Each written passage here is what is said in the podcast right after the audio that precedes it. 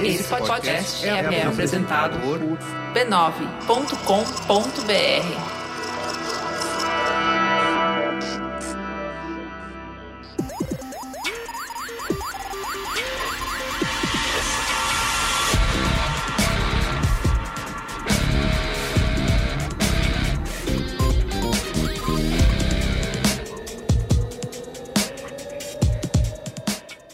Olá, eu sou o Carlos Merigo, esse é o Braincast número 368. Estou aqui hoje com Luiz Assuda. Opa, e aí, pessoal? E Assuda, temos aqui um super convidado estreando no Braincast, o Henrique. É verdade. e aí, Henrique? Oi, gente, tudo bom? Se apresenta aí, você que é nosso especialista hoje, para não nos deixar falar besteira. Eu sou um jornalista com mais de 20 anos de estrada, eh, só no mercado de tecnologia, e eu edito e escrevo uma newsletter chamada Interfaces, que sai toda sexta-feira. Interfaces, como faz para assinar interfaces? Você acessa interfaces.news. Perfeito, olha que fácil. Facinho. Link humanizado. Recebe as notícias no, no seu e-mail. Olha que beleza. Muito bem. Então é isso. Hoje a gente está reunindo aqui para falar sobre 5G, o que tem a ver. A gente tem visto aí uma, uma briga, né, em torno do desenvolvimento das redes 5G e a gente vai discutir aqui nesse Braincast um pouco disso, o que, que muda na nossa vida. Ou seja, responder essa pergunta do título, né? O que, que temos a ver com 5G, além de talvez pagar mais. a gente tem muito mais, né? Opa. Diz que tem muito mais. Isso tem mais. Mas antes, quero como sempre aqui divulgar a família B9 de podcasts. Você pode acessar podcasts.b9.com.br, né? Temos para todos os gostos. Se você quiser jornalismo, a gente tem. Se você quiser tecnologia e inovação, a gente tem também. Esportes, beleza, educação, literatura, ciência, tem tudo. E tem uma poca, né? Também, Assuda. Tem. Tem tudo Tem um isso. Mupoca. E tem um poca. Tem tudo isso e tem o Mupoca, né? Que tá ali no canto dele, né? Tá ali Muito bem. tranquilo. Quer dizer, a gente, na verdade, a gente tá de férias, né? Olha É, só. a gente Júlia Férias. Júlia é férias. E aí a gente volta, na verdade, da semana que vem, se eu não me engano. Entre última semana de julho e primeira semana de agosto deve entrar aí o novo programa. A gente tem, inclusive, uma reunião essa semana para diretrizes estratégicas Ei, dessa volta. o negócio é sério. É, o negócio é, negócio é sério. Muito bem, ó. Então não é por falta de podcasts que a sua casa vai ficar sem faxina, sua pia vai ficar cheia de louça, né? Você pode ouvir podcast enquanto cuida do seu lar. Né? Então, para você, como eu falei, acessar nossa lista de programas, esse cardápio farto aí, é só você acessar podcasts.b9.com.br ou então procurar a gente no seu aplicativo preferido de podcasts que você vai achar, tá? Procura B9 lá, que aparece todo mundo. E também, antes, né? Mais um mais antes, quero mandar aquele abraço pra galera da Brinquesteria Gourmet, o nosso grupo fechado, secreto, personalité Van Gogh é, orgânico lá no Telegram e no Facebook. Quem tá ali participa dos nossos debates de ideias, né? Ajuda a fazer as pautas, escolhe as palavras que vão estar na próxima Copa de Buzzwords, recebe conteúdo exclusivo. Teve sonho do Higino lá essa semana, aliás, fiquei sabendo. Então, tudo esse tipo de conteúdo só para quem é assinante do Braincast e faz parte desse grupo. E para você assinar, você precisa acessar o URL b9.com.br barra assine. Lá tem todas as instruções, tá? Você pode usar PicPay, Apoia-se, Patreon, enfim, o seu também serviço que você E aí você faz parte e conversa com a gente lá na Brinquesteria Gourmet, tá? b9.com.br barra assine. Então é isso, esses são os recados. Bom, com o corona rolando, todo mundo sabe que o uso de máscara é fundamental. O que muita gente não se liga é que as máscaras perdem efetividade depois de 4 horas. Daí elas precisam ser higienizadas e trocadas por uma limpa. Além de ser um risco de exposição ao vírus, essa troca constante de máscara também dá um trabalhão para todo mundo. Foi de olho nisso que a Insider Store, que é a primeira marca de produtos antivirais do Brasil, desenvolveu um novo modelo de máscaras com tecnologia de íons de prata no tecido. O resultado é uma máscara antiviral capaz de desativar até 99,9% dos vírus em até 5 minutos. E tem mais, essa tecnologia inovadora permite que a eficácia da máscara dure por muito mais tempo. Você pode usar a mesma máscara o dia inteiro e só lavar quando chegar em casa. Então, a receita é muito simples. Fique em casa, se puder, claro. E se não puder, use a máscara antiviral da Insider Store. Mais segurança para você e para a sociedade. Entra lá em insiderstore.com.br para conhecer a máscara antiviral e toda a linha de produtos contra a Covid-19. E claro que o ouvinte do Braincast tem desconto. É só você utilizar o cupom BRAINCAST10. Nas compras acima de 50 reais, você ganha 10 reais de desconto. Né? Um descontaço. Então vou repetir o endereço: insiderstore.com.br e o cupom é BRAINCAST10. Vamos lá para falar sobre 5G? Vamos lá. Pauta!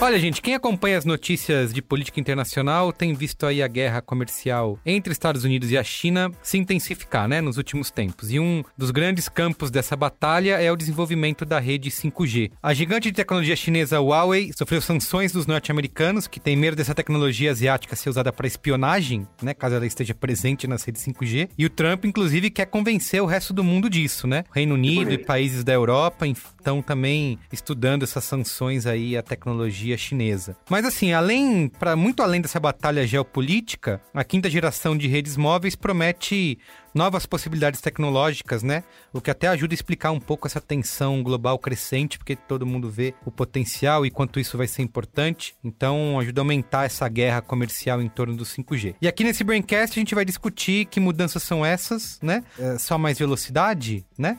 Qual é a diferença de estar conectado na nossa rede Wi-Fi em casa? O que, que vai aqui no Brasil? Qual, como que tá esse cenário, essa disputa, esse leilão pelo 5G? Tudo isso e muito mais no Braincast de hoje. Inclusive, vou querer saber se o 5G foi responsável por trazer e espalhar o coronavírus pelo mundo.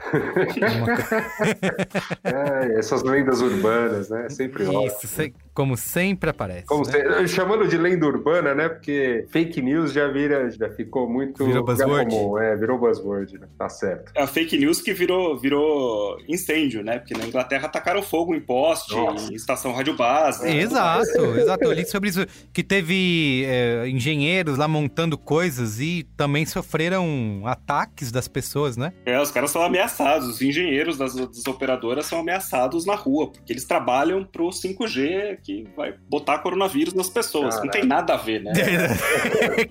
é bom, né? Deixar bem claro, né? É, que essa bizarrice não é tem nada a ver. Sempre tem lá que o 5G causa câncer, ou tem umas fake news que é teste com 5G matou pássaros, né? Em vários países. Então, tome cuidado. É a China tentando invadir seu corpo, espalhando vírus, né? Sempre tem esse tipo tem, de. Tem nada a ver. Exatamente. Fique bem claro, né? Não tem nada a ver. Mas vamos lá, ó. Pra gente começar essa conversa, né? Eu até quando essa pauta foi proposta, a gente estava discutindo sobre ela, eu falei, ah, o que, que a gente tem para falar sobre 5G? Tá bom, vai ficar mais rápido a, internet, dane-se, né? Não, não dá para debater uma hora sobre isso.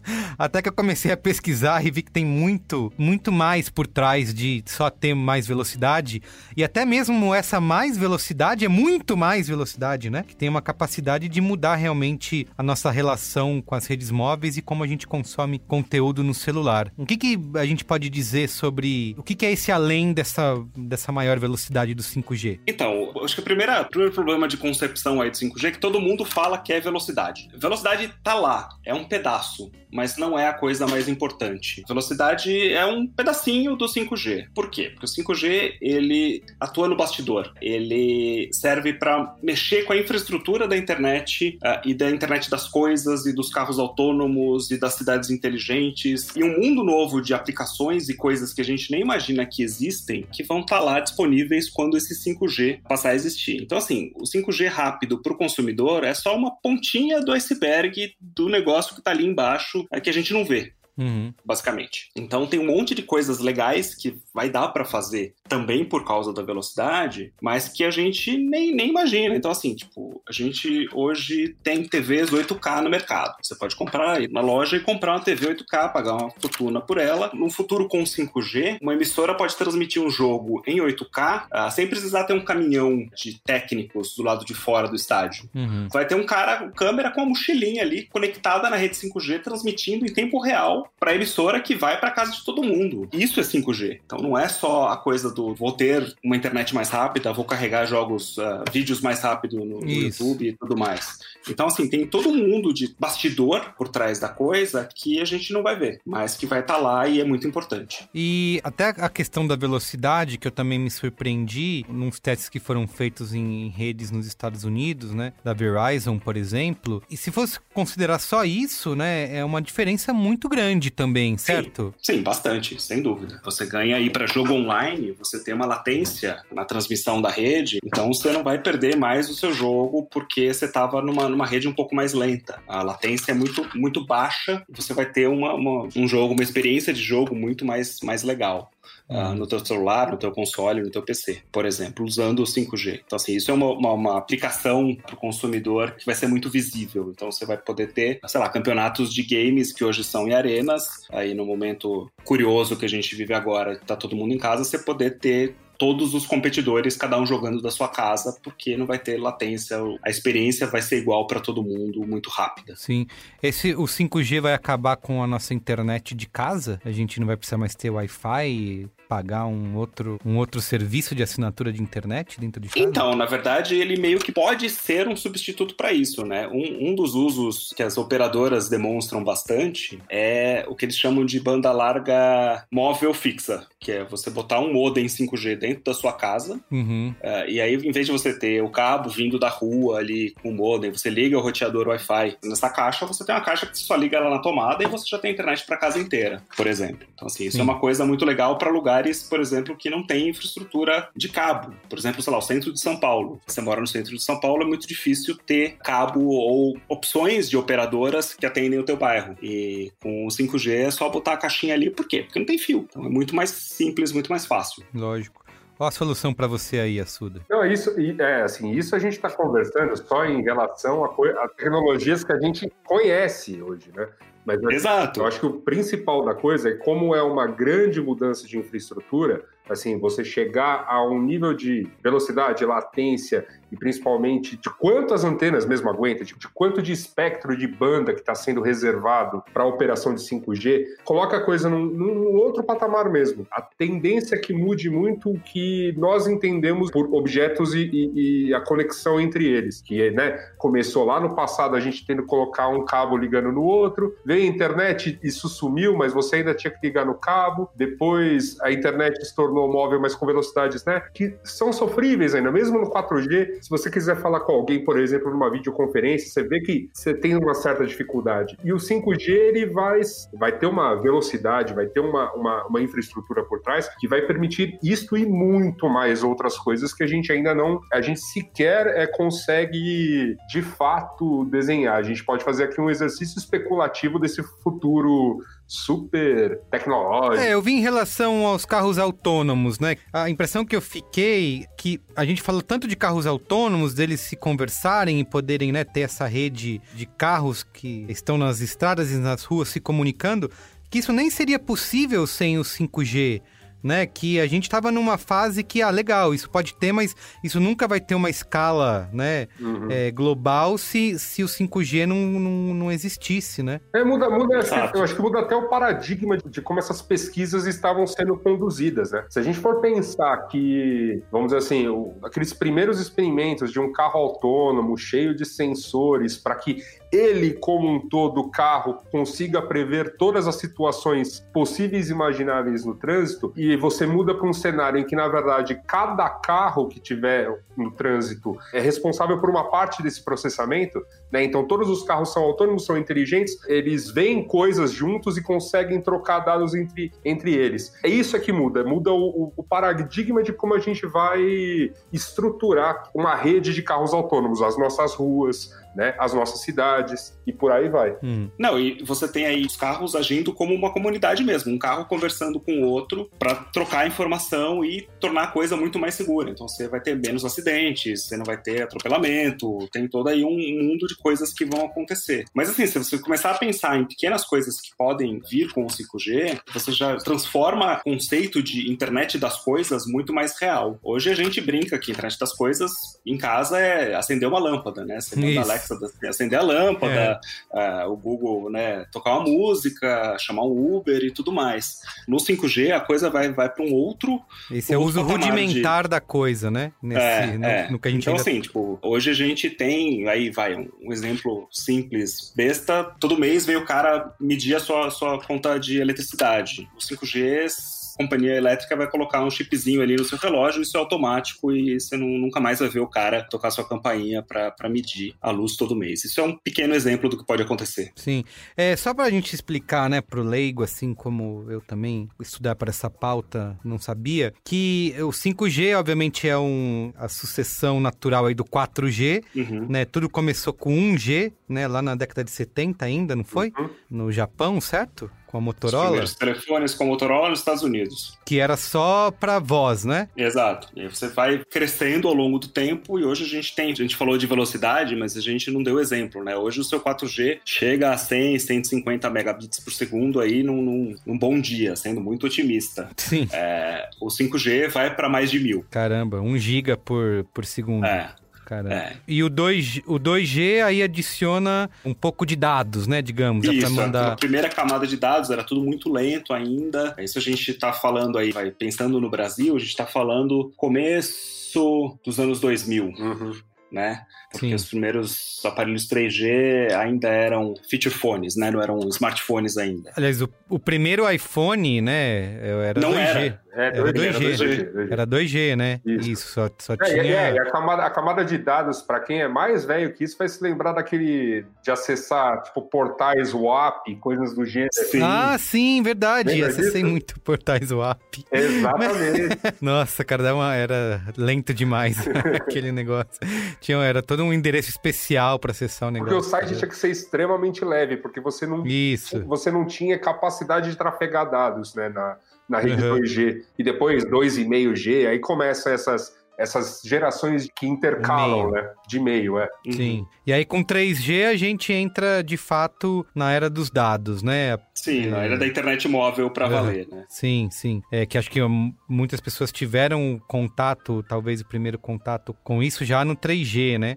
É, e uma, uma percepção que eu tenho hoje é que, às vezes, quando eu tô com o celular e a rede tá ruim, ele sai do 4G e vai pro 3G. E fica super lento, né? Fica super Uhum. devagar.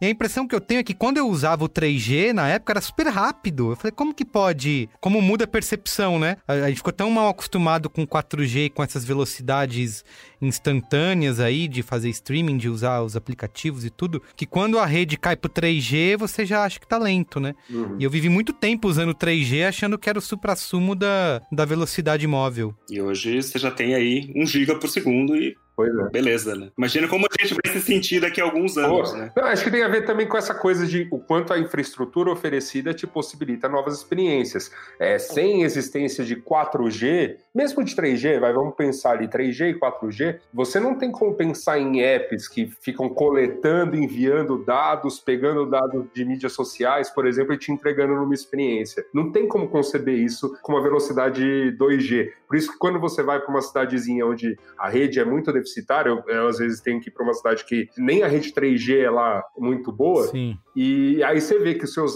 os seus aplicativos não servem para nada, porque eles não carregam. Eles não carregam, né? É, exato. Então é muito isso, assim, a, a nossa infraestrutura foi montada hoje dentro desse, do paradigma, dentro das velocidades, da latência que o 4G oferecem. O 5G está vindo com uma proposta tão absurdamente maior que até isso vai mudar. A limitação que você tem nas aplicações móveis, em detri- por exemplo, quando você compara com tudo que você pode fazer no, no, no computador, né? Tudo isso pode ser que mude bastante, assim. E a, e a coisa é tão revolucionária que chega na- no, no que o Merigo estava falando ali no começo. Você entra num espectro político de quem desenvolve o quê Opa. e tudo isso que a gente está acompanhando aí hoje. Você consegue resumir pra gente, Henrique, esse, esse imbróglio em 280 caracteres? É, Pode ser uma thread, talvez. Tá bom, um fio, né? um fio. Tá bom. Mas assim, em resumo, ah, hoje tem três grandes empresas no mundo que desenvolvem essa tecnologia da infraestrutura, que é o que as operadoras compram, né? Que são as tais das estações rádio base, as antenas, tudo isso que as operadoras usam e, a gen- e vendem como serviço pra gente. Então, as três empresas são a Nokia, a velha e boa Nokia da Finlândia, que caramba. ela ainda, ainda resiste, né? A Pois parte é. de infraestrutura sobreviveu à crise dos smartphones. Você tem a Nokia na Finlândia, você tem a Huawei na China e você tem a Ericsson na Suécia. Então, assim, são três empresas que não são americanas fornecendo o principal da infraestrutura. Esse mercado, assim... Que é o quê? Que é o hardware, é isso? Eles É o hardware, Ah, é o tá. hardware. É o que a máquina, que é o servidor ali, que eles vão plugar e vai ligar a antena. Exato, antena, base, tudo. Aquela coisa que geralmente a gente olha, né, em alguns pontos da cidade e fala, ah, é isso aí, tá? é o que faz o, é o que faz Sim, coisa sim. funcionar. tipo, não tem antena perto de casa, o telefone não pega, é isso. Você culpa essas três empresas Tá, aí entendi, que, entendi. que fazem. Ah, e aí, assim, tem outras empresas empresas que estão envolvidas no desenvolvimento de tecnologias, mas não são as grandes fornecedoras de hardware. Então, nos Estados Unidos você tem a Cisco, você tem a Qualcomm, você tem a Intel e os fabricantes de smartphone, né? Então, todo mundo ali tem um pedacinho de desenvolvimento, de pesquisa no 5G. Mas quem faz o bruto são essas três empresas aí. E a Huawei tá alguns, a comparação é até injusta. O que, que o mercado comenta é que a Huawei ela tem uma vantagem competitiva ali, a pesquisa e desenvolvimento dela tá tão na frente que isso causa um certo ciúmes internacional. Lógico um arrepio, né? De, de dar tamanho é. infraestrutura tal para uma empresa é. chinesa. Então não é, não é só pelo, pelo fato de ah, os chineses estão fazendo, os chineses estão, são, são do bem, os chineses são do mal. É porque os chineses têm a tecnologia melhor do que o resto do mundo. Chegaram lá. Chegaram lá, né? Assim, eu, eu, eu já visitei a Huawei. Eu fui visitar a fábrica de smartphones deles dois anos atrás e os caras são um monstro. Tipo, um negócio absurdo. Uh, têm... Isso além da, da própria tecnologia 5G, não é? É, Isso, em questão de aparelhos, de. É, eles estão eles estão em, eles estão em todas as frentes possíveis e imagináveis do que fazem o seu celular funcionar, desde o próprio celular a, a uhum. toda a infraestrutura que tem por trás. Eles são muito grandes. Que fazem esses celulares, smartphones, fones super bonitos, né? E que funcionam e baratos, né? É... E baratos. Uhum. Não, não à toa, em, sei lá, 5, 6 anos, eles chegaram à posição número 2 de maior vendedor de smartphone do mundo. Caramba. É, eles ficam ali oscilando entre entre, a Samsung é a primeira, você oscila o segundo e terceiro lugar entre a Huawei e a Apple. Então, os caras vendem muito telefone. E na China né? eles aí, têm. Na China eles são líderes absolutos, né? Porque uhum. desde, desde maio de 2019, quando o Donald Trump assinou a ordem executiva proibindo as empresas americanas de vender tecnologia para a Huawei, isso significou na prática que o Google não poderia mais colocar pedaços do, dos seus serviços nos telefones uh, vendidos no, pela, pela fabricante, né? Uhum. Então, o, se você comprar um, um, celular da marca, você não vai ter serviços Google funcionando, é isso? É, por, por, por, uh, mais é, é, por default não, mas aí que, que tá. Tem umas gambiarras. É, porque o, lance, o lance todo é o seguinte, né? Pro ouvinte que está chegando aqui, não quiser guardar o qual é a boa, quando eu vou, me, vou discorrer um pouquinho mais sobre isso tal. O Android, ele é um projeto open source do Google, mas para ele funcionar de fato e todos os aplicativos para Android funcionar mesmo e tudo mais, eles dependem de umas instâncias não open source do Google. Então o Google embarca uma série de coisas em qualquer Android né, para fazer a parada funcionar. É a coisa que conecta com as antenas para dizer onde é que você está, entre outras coisas. A, a, parte que te conecta à internet, tudo isso é, é, faz o seu celular funcionar da maneira adequada, impede que aplicativos tenham acessos mais violentos à parte root, né, que antigamente era moda rotar celular, hoje em dia nem, nem galerinha muito avançada gosta muito. Então você tem, você tem um ecossistema um, um, um bocado mais seguro. E tudo isso é Google sem estar aberto, né? É... É, eles chamam de Google Mobile Services, né, os serviços móveis do Google, que é assim, é acesso ao Google Maps, né? Tipo, então assim, o Uber usa o Google Mobile Services para acessar o mapa e ah, mostrar onde você está para o motorista te pegar. Isso. É, e aí e o lance todo é assim, para você poder ter a experiência dos aplicativos, os aplicativos fazem requisição a essas coisas. Então, por isso que não embarcar as coisas Google nos celulares Huawei, eu não cheguei a ver de fato o que tinha e o que não tinha. Mas eu imagino que ia só até a página 2. Você poderia, por exemplo, não ter a Play Store, mas com certeza alguma coisa ter para você poder rodar todos os aplicativos de uma Play Store baixada numa gambiarra ou mesmo. Então, eu tenho, eu tenho, tenho uma história pessoal para contar aqui. Conta aí, assim. conta aí. Eu tenho um Huawei Mate 30 Pro, que foi o primeiro telefone que eles lançaram depois do, do ban dos Estados Unidos. Que é um telefone Android lindo, com uma câmera incrível, um design maravilhoso e que não tem esses serviços do Google. Ah, não, veio, veio limpinho, veio sem nada. Ele veio limpinho, ah. ele veio limpinho, tem um jeito de botar uma gambiarra pra você instalar é, não, as coisas do cara, Google, mas é não. é super inseguro e tal. Assim, eu, eu, tô acostumado, eu tô acostumado a lidar com Lineage OS. Lineage OS também vem limpo, mas o próprio time da Lineage OS fala, olha, você pode baixar aqui o OpenGApps, né, para essas coisas rodarem. Né? Não, então, eu, eu, eu, recebi esse telefone para teste, eu fui no lançamento dele ano passado, e eu me propus a usar ele por uma semana sem esses serviços do Google. Uhum. Tá. Uh, sem ter nada ali, né, do tipo, vamos viver a vida alternativa que eles Sim. pregam e tal.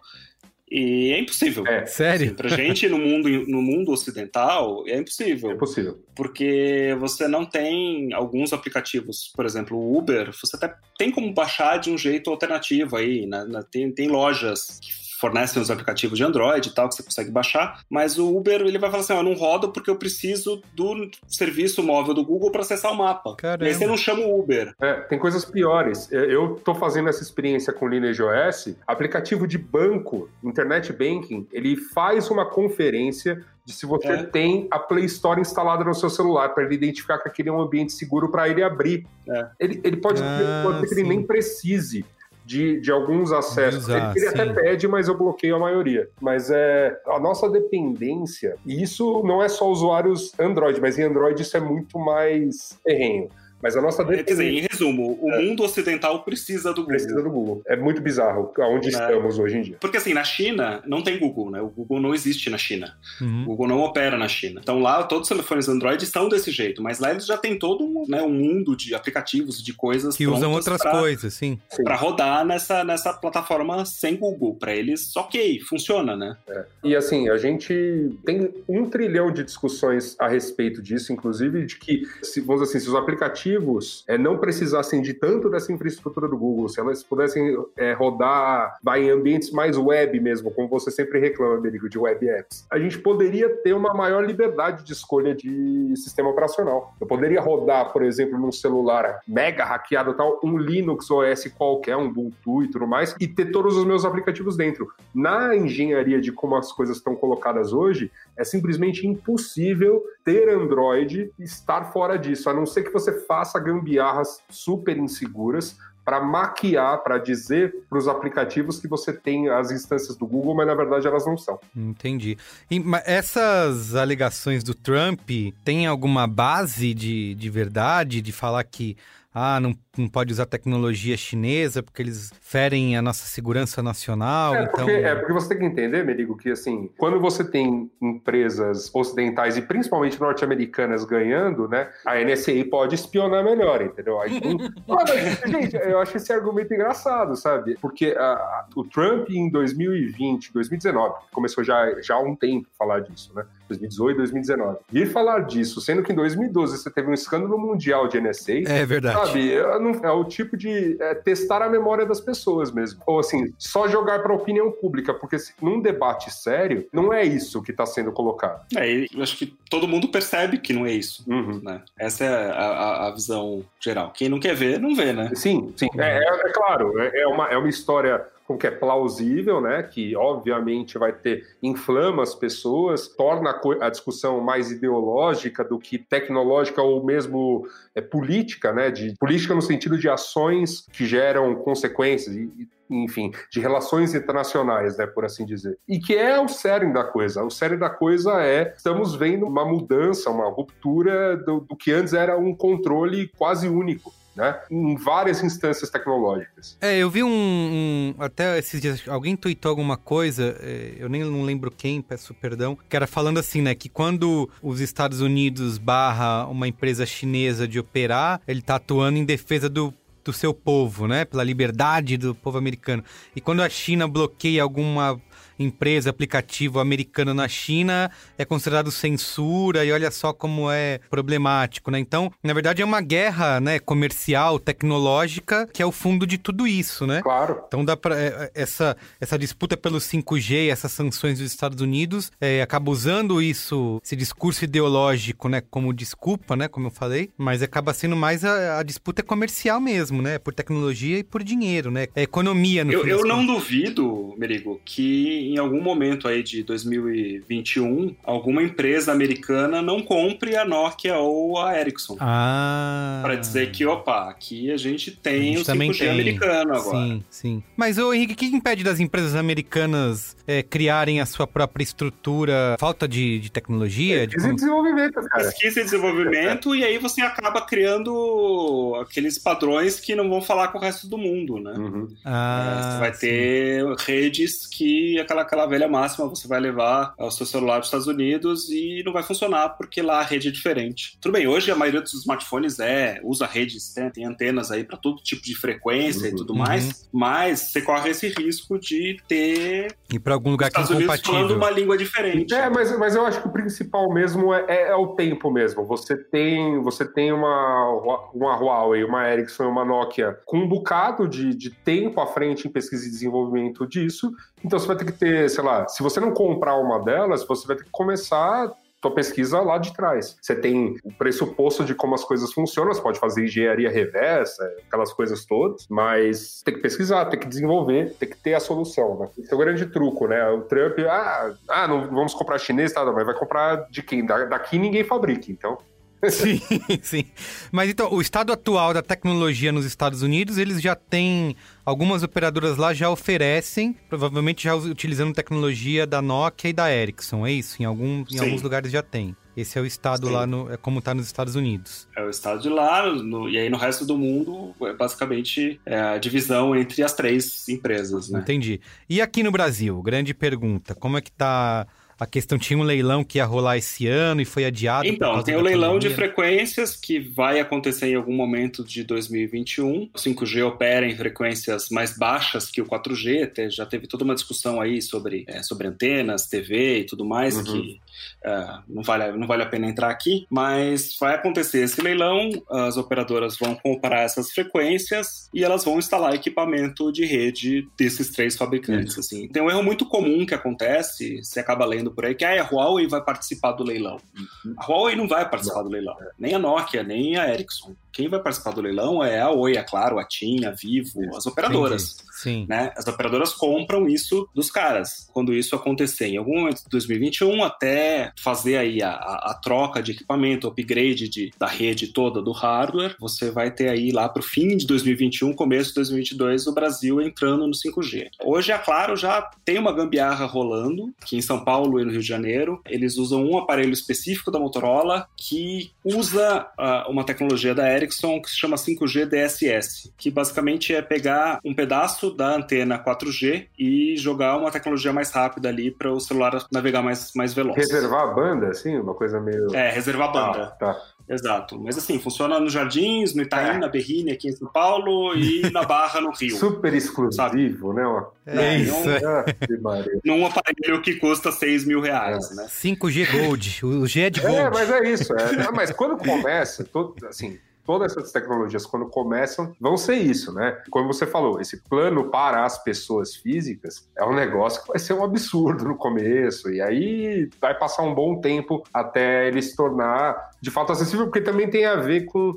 a velocidade que a gente vai conseguir implantar a infraestrutura, né? Porque é custoso, demora, né? A gente sabe que. Ver quantas operadoras querem gastar dinheiro. Exato, é. as operadoras nem todas estão bem, tem, né? Tem algumas operadoras aí em sérios problemas financeiros aqui no Brasil. Então tem todos esses detalhes que fazem esse, inclusive, esse, esse pacote de negociação ser mais ou menos atraente dependendo de quem é o seu parceiro tecnológico. Então, se entra uma no meio lá do leilão, tipo a Claro consegue oferecer um preço que ela conseguir oferecer, porque ela sabe que ela vai gastar menos na, na implantação de tecnologia, uhum. né? É, tudo isso influencia no resultado final né? Mas a gente ainda vai ter que saber como, como que serão as regras do nosso jogo, porque o Brasil tem interesses dos dois lados, né? Essa é a verdade. Não, e aí você entra na guerra política aqui também, né? Se uhum. vai deixar a Huawei continuar operando, os caras estão aí 20 anos de Brasil já vendendo tecnologia aqui, então assim, tipo, hoje você usa qualquer telefone, qualquer, qualquer coisa, você já está usando tecnologia da Huawei. Ah, sim. É, estão, de eles, qualquer operador. É, eles estão, eles, né? eles já são uma empresa presente na nossa infraestrutura, assim. Mas como o Brasil é automaticamente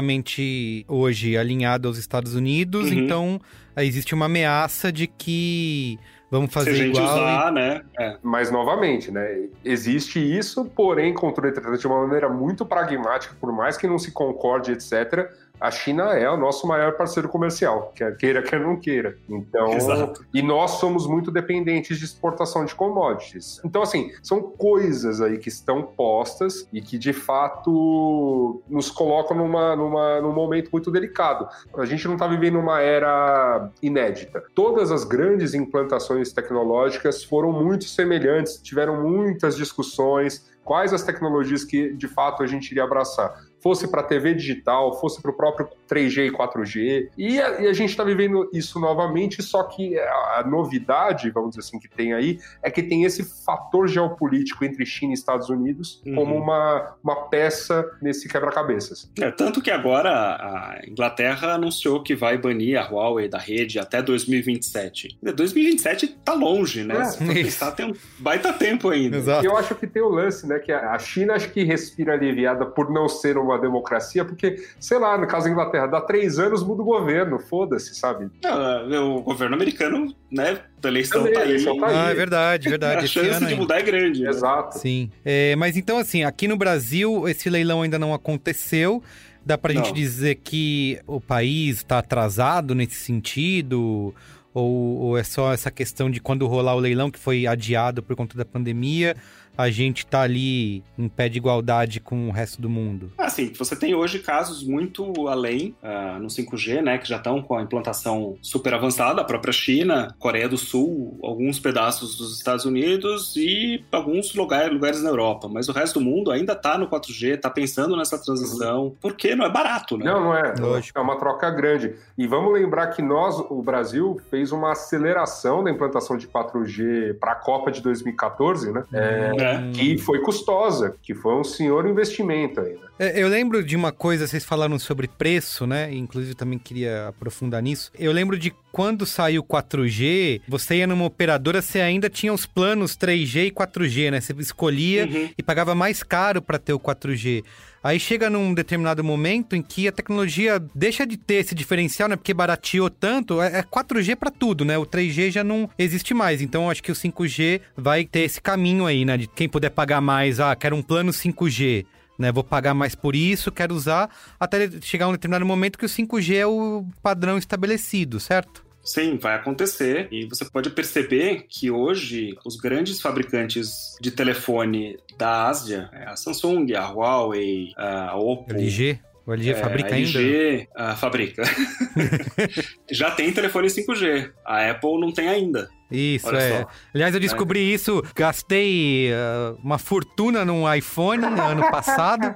aí vou lá ver a lista de aparelhos que são compatíveis com 5G e é. essa bosta não é. Mas, caramba, mas de, relaxa, de, tudo que vocês têm que fazer, não. Relaxa, Merigo. Até, até... até você trocar de iPhone de novo, não tem é. problema. É, fica tranquilo. Não é uma coisa para nós brasileiros, principalmente, comprarmos agora. Não, lógico. Os smartphones 5G. Não vai é, levar uns, Vai dar para usar uns bons anos, né? É. Tanto que essa, essa, essa coisa aí da Claro com o aparelho da Motorola, eles não estão nem cobrando a mais pelo uso do 5G para os clientes da, da, operadora, né? Ah, é? é? Que, tipo, é, degustem aí e tal, mas assim... Entendi, um, gran, um grande teste do... É um grande teste para os executivos das, de todas as empresas que têm o, o telefone. né? da Motorola, da Qualcomm, da Ericsson e da Claro, né? Esse aparelho da Motorola, ele tá à venda para qualquer um? Tá à venda, tá à venda. Ele chama Qual Motorola é? Edge. Um Motorola Edge, sim. E o preço desses aparelhos também é afetado por ser compatível com 5G. Sim, sim, eles vão ficando cada vez é, mais caros. São, né? são, eles são o, o, topo de linha, né, da, da Motorola, no caso. E aí, aí sempre é o celular mais caro, né? Isso para qualquer fabricante. Os fabricantes estão colocando 5G sempre nos seus topos de linha para já poder cobrar o quanto eles cobram. Sim, Exato. entendi. Mas, de fato, a diferença é o quê? É um chip, é isso? Não é... É um chip, é um chip. Tá, tá. E aí tem um, tem um momento meio patetadas da tecnologia no Brasil. A Motorola lançou dois telefones com 5G aqui, que é o Motorola Edge Plus, que é um telefone com câmera de 108 megapixels, tipo, é o topo de linha do topo de linha para brigar ali com o Galaxy uh, eh, S20. E ela lançou o Motorola Edge, que tem as especificações um pouquinho mais baixas, mas também é um aparelho caro.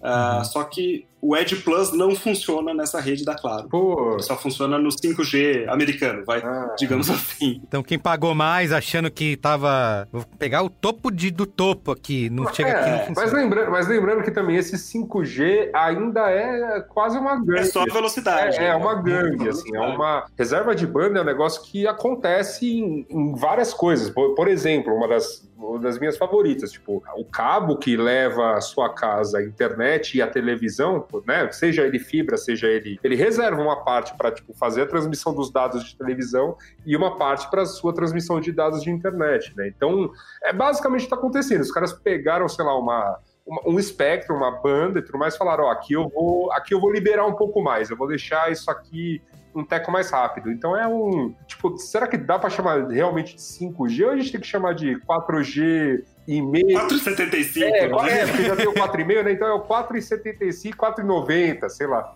Esses, essas coisas 4,5G, isso faz diferença ou é só termo de marketing? É termo de marketing. Ah, é? É, termo de- É, nos Estados Unidos teve, teve uma, uma discussão bem grande com a AT&T, que eles colocaram, quando eles lançaram o 5G em algumas cidades, é, eles trocaram aquele íconezinho do, do 4G do telefone 4G para 5G, para enganar Sei. o consumidor. Caramba. Então, tipo assim, pessoas com iPhones tinham 5G ali.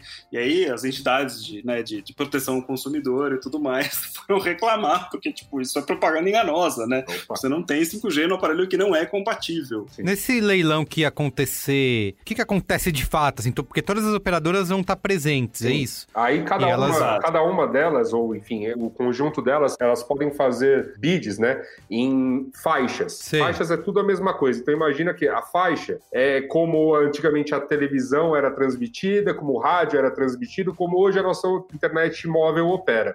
São fa- faixas de, de ondas eletromagnéticas, então antenas, né? Que fazem a coisa Uhum. funcionar. E, e, tipo, isso é um tipo de coisa extremamente bem regulado para você saber exatamente em que faixas você pode, por exemplo, transmitir a sua rádio, transmitir a sua transmissão de televisão digital, transmitir né, o, o, o seu sinal de internet ou mesmo fazer é, é, rádio de avião e todas as outras coisas que você puder imaginar que funciona dessa maneira. Então, são faixas. Então, eu, ó, eu, quem quer operar, sei lá, da faixa de tanto a tanto, de tanto a tanto, tanto a tanto, Mas tem faixa melhor ou pior? tem faixas com maior capacidade, vamos dizer, que Hum. permitem maior transmissão de coisas, né? Você Entendi. mais coisas. E o leilão acaba servindo para você democratizar mais a internet e o, acesso a, redes no Brasil. Então, assim, ah, você compra, vai, a faixa premium de São Paulo e Rio. Então, você au- automaticamente compra o interior do, do Mato Grosso, sei lá, um lugar que não tem uma cobertura e que as operadoras já não têm um interesse muito grande. Então, assim, vamos ampliar a cobertura para outros lugares para o país inteiro ter a tecnologia. É, dentro, dentro do leilão entram essas regras muito parecidas com Né. o que a gente teve com o 4G, né? De metas para quando é que as capitais vão estar com, com cobertura, com as cidades maiores que 100 mil habitantes, com as cidades menores que 50 mil habitantes, enfim, você vai tem uma escadinha de, de quando as empresas precisam estar com a tecnologia operando. Então, se elas pagam pela licença né, de uso e ainda tem que pagar para operar nesses lugares. É, é Sim. muito dinheiro. É muito dinheiro. Sim. É muito dinheiro envolvido. É, que diz que chamam que o leilão brasileiro de o maior do mundo, né? É porque a gente. Aí o Henrique pode me corrigir se, se eu tiver equivocado, mas é que a gente fez uma liberação grande de bandas de uns anos pra cá. Então a gente tem muito espectro pra ofertar. Eu, eu entendi alguma Uhum. coisa assim. É nesse caminho. É, a gente acabou liberando muita coisa que em, em países mais desenvolvidos você ia ter diferentes faixas de espectro para TV, o que a gente antigamente chamava de TV aberta analógica, TV digital, te- é, rádio, FM, outros tipos de transmissão governamentais, etc., seguras, né? E a própria internet. E a gente, sei lá, porque a gente livrou alguns espectros que a gente utilizava e talvez nem utilizasse outros, a gente tem uma banda gigantesca para ofertar. Exatamente. Sim. É certo dizer que essa é, mudança tecnológica do, do 5G melhora, vai melhorar o próprio 4G para quem já usa? Ou não tem nada a ver uma coisa com a outra? Eu acho que vai, vai no caminho que você falou de quando você mudou do, do 3G pro 4G, né? Uhum. Vai ter uma experiência melhor, vai ter essa divisão ainda, acho que no começo, porque Sim. nem todo mundo vai conseguir pagar, e porque os aparelhos ainda são muito caros, né? Você não tem aparelhos de entrada com 5G. É, Você lógico. tem lá fora aparelhos intermediários ali na faixa dos 400, 500 dólares, dali para cima, né? Aí o céu é o limi- limite hoje nesse mundo de, de preço de telefone. Eu sempre fico chocado, assim, porque a gente justamente tinha que estar indo na, na, na direção contrária. Mas, enfim, isso é outra coisa. Tem duas, assim, uma coisa que a gente falou de várias mudanças. Eu sei que a gente não tá mais numa fase do mundo, né, onde a gente fala de aglomerações, mas o 5G era algo que resolveria esse problema, certo? De Sim, conexão em ambientes você tá aglomerados. no show, em- né? Isso, em shows, estádios, né? Sem dúvida. Seria bem, bem mais fácil. Você não ficaria ali perdido dos seus amigos no meio da muvuca. Né? Uhum. Com seu sinal caindo. Tem até a ver com essa coisa de quanto de banda é liberado. Então, em quantos espectros diferentes as antenas podem estar transmitindo coisas e, portanto, abastecendo num único local mais gente. Assim, tem, tem, tem tudo isso relacionado. Lógico. Ô, Henrique, você falou sobre, antes de começar a gravar, que você tinha sido convidado para um evento sobre, sobre 5G que tem outras empresas que estão trabalhando já, fazendo alguma coisa no Brasil. Você falou da Claro, né, em relação à Motorola Edge, com esse teste aí. Tem alguma outra operadora se movimentando já com algo? Sim, a Claro foi a primeira a anunciar, então assim, ela já, já marcou ali o território, sou a primeira a ter o 5G no Brasil. Né? Então, ah, jeito, lógico, eles né? adoram isso, né? É, a então, galera tipo, do marketing é. deve ter comemorado. Opa, Somos né? a primeira. E aí, isso foi faz 15 dias, tá? Faz bem pouco tempo. Caramba. É, é. E aí, semana passada, a, a, Vivo e a TIM também anunciaram aí de um jeito um pouco mais discreto, né? A, a Claro fez uma coletiva, levou as pessoas de carro pro, pro Allianz Parque aqui em São Paulo. Foi meio, coisa meio megalomaníaca. Transmitiu pelo, no canal interno deles. Se ligasse na net no dia, você via o, a coletiva ao vivo. Foi meio maluco Caramba. isso. E aí, a TIM já anunciou também que vai usar essa mesma tecnologia de 5G DSS ah, uh, de um jeito diferente. Então, ela vai oferecer o, a tal da banda banda larga fixa móvel, né, de botar a caixinha na casa das pessoas, em três cidades menores, não são capitais, que é Bento Gonçalves, Itajubá e Três Lagoas. E a Vivo também vai oferecer esse serviço em oito capitais já nesse mês. Foi isso que eles disseram, mas também não deram detalhe de preço, de quando, de como. É assim, ah, vai ter. Porque um anunciou, aí todo mundo foi na, na boiada, né? Era uma tecnologia que a Ericsson já tinha vendido para eles. É só mudar o, apertar o botãozinho ali na antena e começar a funcionar o 5G. Sim. O 5G, né? Entre é. muitas aspas. Né? Ô, Yasuda, você na sua batalha aí pela privacidade, como você fica em relação a isso, até esse exemplo que o Henrique citou, da leitura do seu consumo de energia, sem que precise ir alguém na sua casa, tudo automatizado, tudo funcionando funcionando sozinho, internet das coisas se conversando e a gente perde o controle. Eu, Porque acho é, que no uhum. fim das contas é isso, né? Você acaba.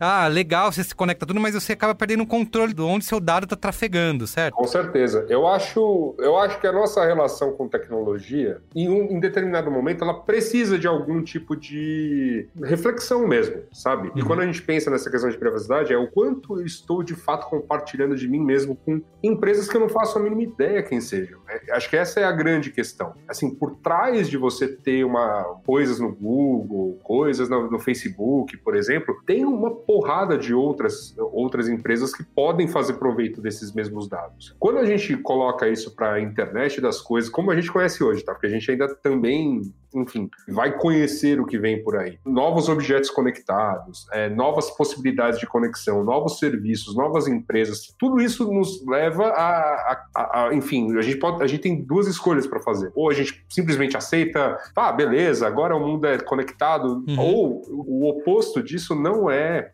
colocar uma, um, um papel, chapéu de alumínio. Papel de alumínio, chapéu de papel alumínio na cabeça e morar numa caverna. Não é. O oposto disso é simplesmente questionar. Porque tecnologia é muito legal. Tecnologia é uma coisa fascinante. As possibilidades que, das coisas que a gente usa hoje em qualquer aparelho vêm de curiosidade de muita gente que pôde operar com isso abertamente, livremente. A grande questão, quando eu coloco em privacidade, não é necessariamente este resultado final de termos a nossa vida muito associada a Google e Facebook Facebook, mas é, qual é o tamanho da barreira de entrada que você tem hoje para iniciar a sua própria iniciativa tecnológica? Por que você não pode simplesmente mexer no, no aparelho que te pertence? Porque o ecossistema dele já está todo tão fechado que é impossível, eu não consigo entrar nele, eu não consigo mudar coisas nele. Eu não posso abrir uma concorrência, ou que seja uma empresa de tecnologia, isso pensando grande, tá? Pensando, eu quero abrir um unicórnio, sem depender de infraestrutura e tecnologia tecnologia de Google, Amazon,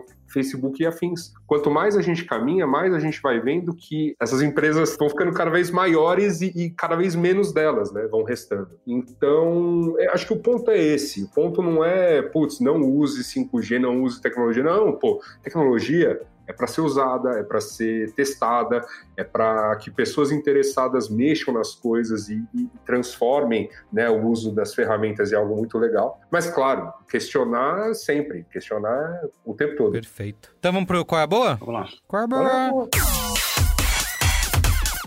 Qual é a boa?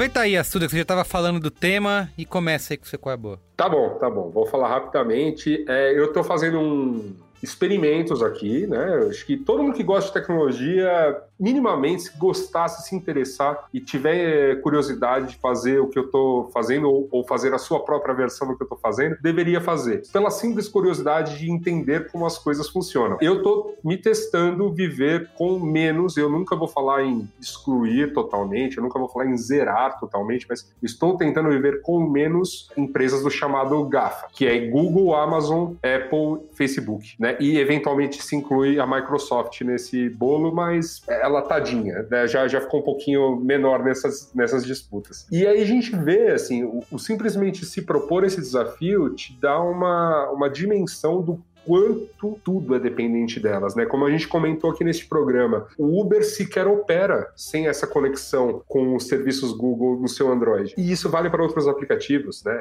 Os grandes unicórnios, as pessoas que estão aí com uma ideia de querer empreender e abrir seu próprio app, você acaba ficando muito dependente disso. Essas estruturas já funcionam como grandes pedágios entre você né, e essas empresas, e essas empresas vão, vão tendo comportamentos semelhantes, virando grandes pedágios entre você e o serviço que você quer usufruir. Eu acho que a gente chegou num ponto em que é muito fácil, é muito tecnologicamente aceitável pedir uma pizza num app, mas a gente tem que lembrar que a mesma pizza que antes você pedia pelo telefone, que é o mesmo aparelho ainda, você dava o dinheiro diretamente para a pizzaria. E agora, dois pedaços dessa pizza você está dando para empresas. Empresas essas que estão cada vez mais concentradas, que estão cada vez mais poderosas e que vão fechando cada vez mais esses ambientes. Eu costumo dizer que eu tinha um, um pensamento muito bonito em relação à tecnologia, que eu acreditava que a tecnologia ia ser sempre mais democratizante, democratizável, aberta, e eu entendo que para a tecnologia se manter aberta, é necessário um grande esforço de pessoas que nadam, sabe, um pouco contra a corrente mesmo, que mantêm iniciativas open source, apesar de toda a pressão existente para que isso nem mais exista. Então, é por isso que é, é, muito mais um experimento e muito mais uma, nesse meio do caminho, uma tentativa de compartilhar parte desse conhecimento que eu comecei a escrever. Eu não estou falando disso ainda em podcast, eu estou escrevendo, porque assim, eu, a minha ideia é organizar melhor minhas ideias. Então, ir falando de experiências, ir falando de impressões, ir falando um pouquinho dessas opiniões também que eu acabei de compartilhar com vocês, mas ir listando coisas mesmo. Num futuro em que bastante coisa dessas estiver colocada no papel, no caso não, é num site, né? Se for interessante transformar em podcasts, vira. Se for interessante transformar em livro, vira. Mas a ideia é oferecer este este conteúdo para quem tiver interessado em fazer isso, tiver interessado em entender como é que as coisas funcionam sem simplesmente apenas ah, pô, que legal, vou baixar um novo app aqui, beleza. Né? Eu acho que curiosidade move o mundo e essa é uma curiosidade extremamente saudável de manter. Então, estou lá no luiziassuda.com, que é um site inteiramente repaginado, livre de trackers, cookies e afins, para uhum. você poder ler tranquilo os textinhos que eu tô colocando sobre o assunto. Perfeito. E você, Henrique, tem qual é a boa? Tenho. Duas coisas rapidinhas. É, a primeira, retomando o que a gente falou lá no começo, minha newsletter é Interfaces. É, a gente fala de tecnologia e cultura digital de um jeito diferente. Tá divertido pra caramba pra eu, fazer. Eu tenho aqui já, eu já falei isso antes de gravar o programa, eu falei isso no grupo do B9, quando mencionaram que você viria, que eu acho uma pena que este programa não tenha contado com o Samir para darmos gostosas risadas juntos os quatro, sabe? Muito legal. Numa próxima. Numa próxima, numa próxima, vai ter que ter. E a segunda coisa rapidinha é. A gente falou muito de internet das coisas aqui e a gente tem que lembrar que hoje o mundo é imperfeito e ele dá problema. Então existe uma conta no Twitter chamada Internet of Shit, uh, assim, de merda, que tem ali relatos globais de gente tendo problemas com coisas de tecnologia. Internet of Shit, beleza. Bom, meu qual é a boa? Eu tô meio atrasado, mas eu estou maratonando Silicon Valley na HBO. É, a série terminou no ano passado, né, no fim de 2019. Foram seis temporadas, criadas pelo Mike Judge, né, o equatoriano Mike Judge, que é famoso.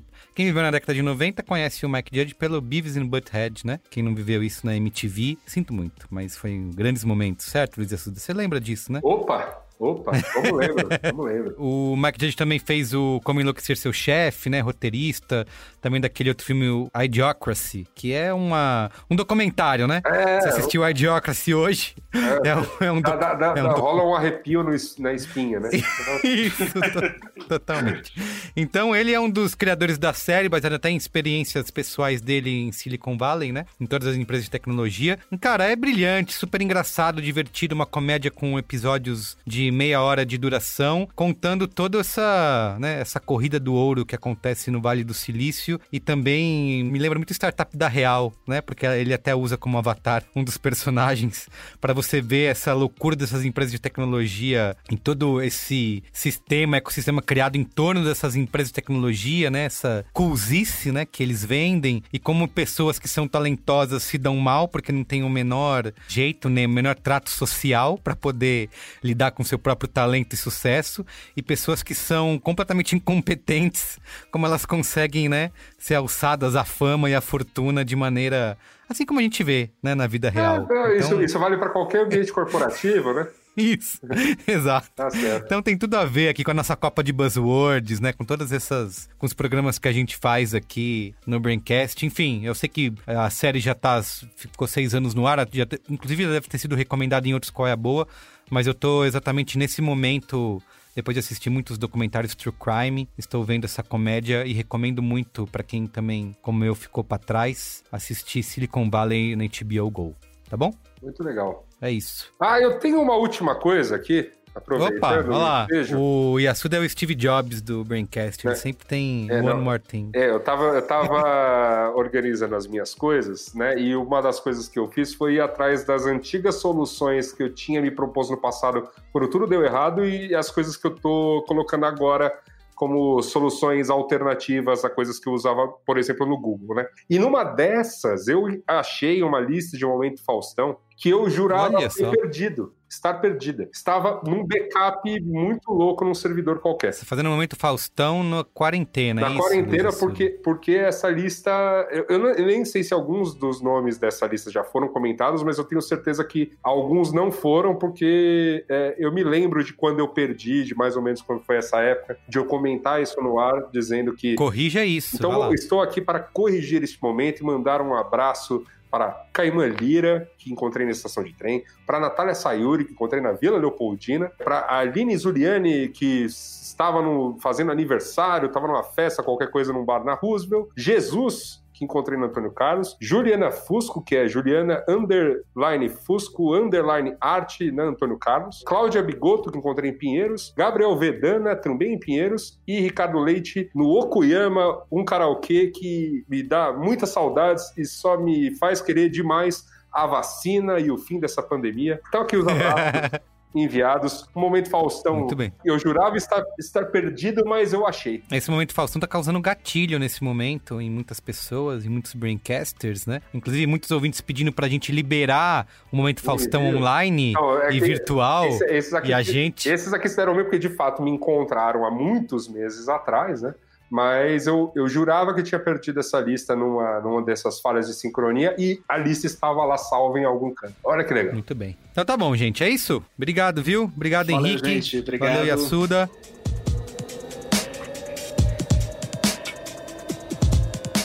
Então é isso, gente. O Braincast é uma produção B9, apresentado por mim, Carlos Merigo, hoje na companhia de Luiz Yassuda e Henrique Martim.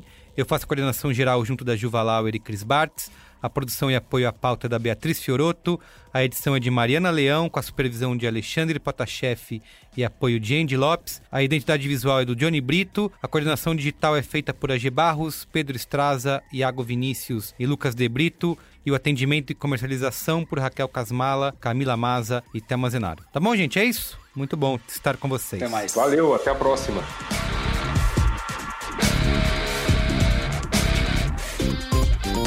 You.